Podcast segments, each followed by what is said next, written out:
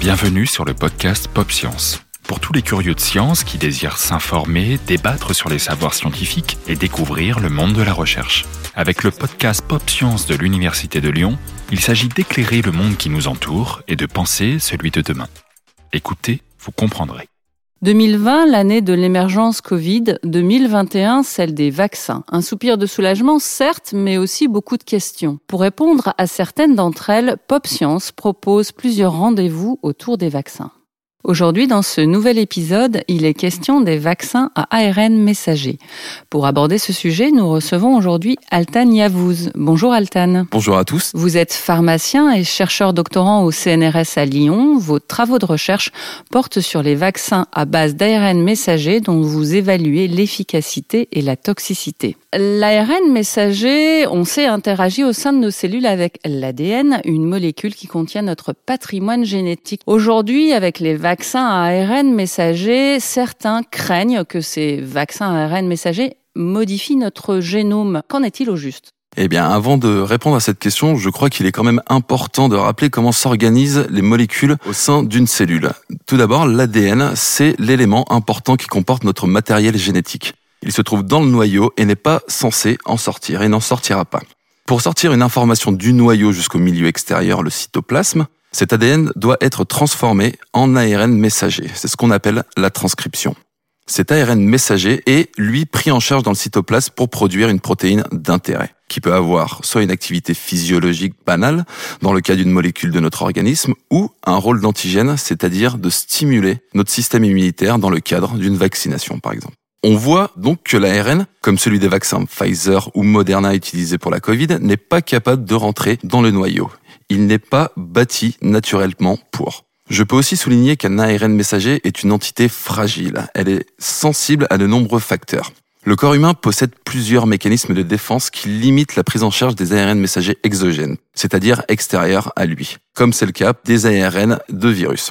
Par ces mécanismes, les ARN messagers ne restent libres qu'une trentaine de secondes et sont donc rapidement dégradés. Malgré ces propos rassurants à Altan, il y a quand même une controverse sur les virus ARN messagers et certains pensent que via des rétrovirus, ces ARN messagers pourraient quand même modifier notre génome. Est-ce que c'est vraiment une possibilité? En théorie, oui, c'est possible. Un rétrovirus a cette capacité d'intégrer un ARN, mais la chance pour qu'un ARN messager produit par l'homme soit pris en charge par un rétrovirus est très très faible car le rétrovirus a besoin de la présence de gènes spécifiques sur l'ARN messager pour le compter comme son propre matériel génétique. Ensuite, pour que le rétrovirus transforme cet ARN messager en ADN et le transporte dans le noyau, il faut encore une fois des séquences de gènes bien spécifiques. Cela fait donc beaucoup de si. Une insertion d'ARN messager issu d'un vaccin est vraiment très peu probable, presque de la science-fiction.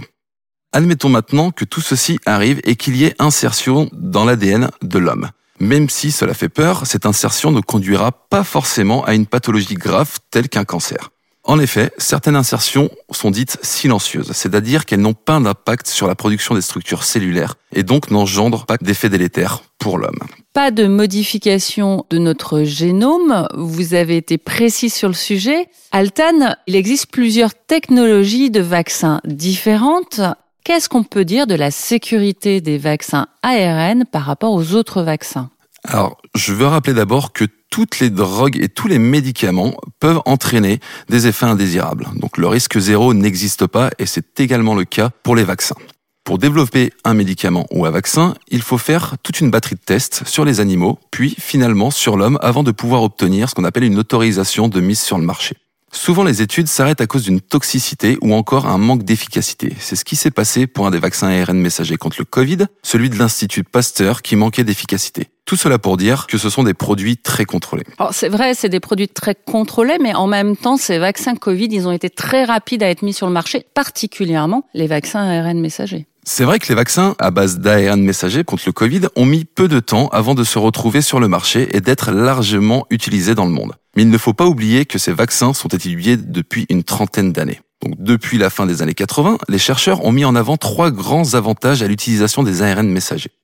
Le premier est qu'ils peuvent être produits rapidement et à moindre coût. Cet avantage trouve tout son intérêt dans les situations de crise où il faut être rapide comme dans le cas de la Covid. Le deuxième est que ces vaccins n'utilisent pas de matériel infectieux. Contrairement aux vaccins dits conventionnels, ce matériel infectieux peut se réactiver par exemple dans le cas des vaccins vivants atténués.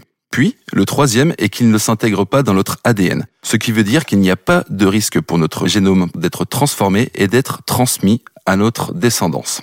À mon avis, les vaccins à base d'ARN messager ont vraiment des avantages importants pour une efficacité similaire, voire supérieure aux vaccins conventionnels.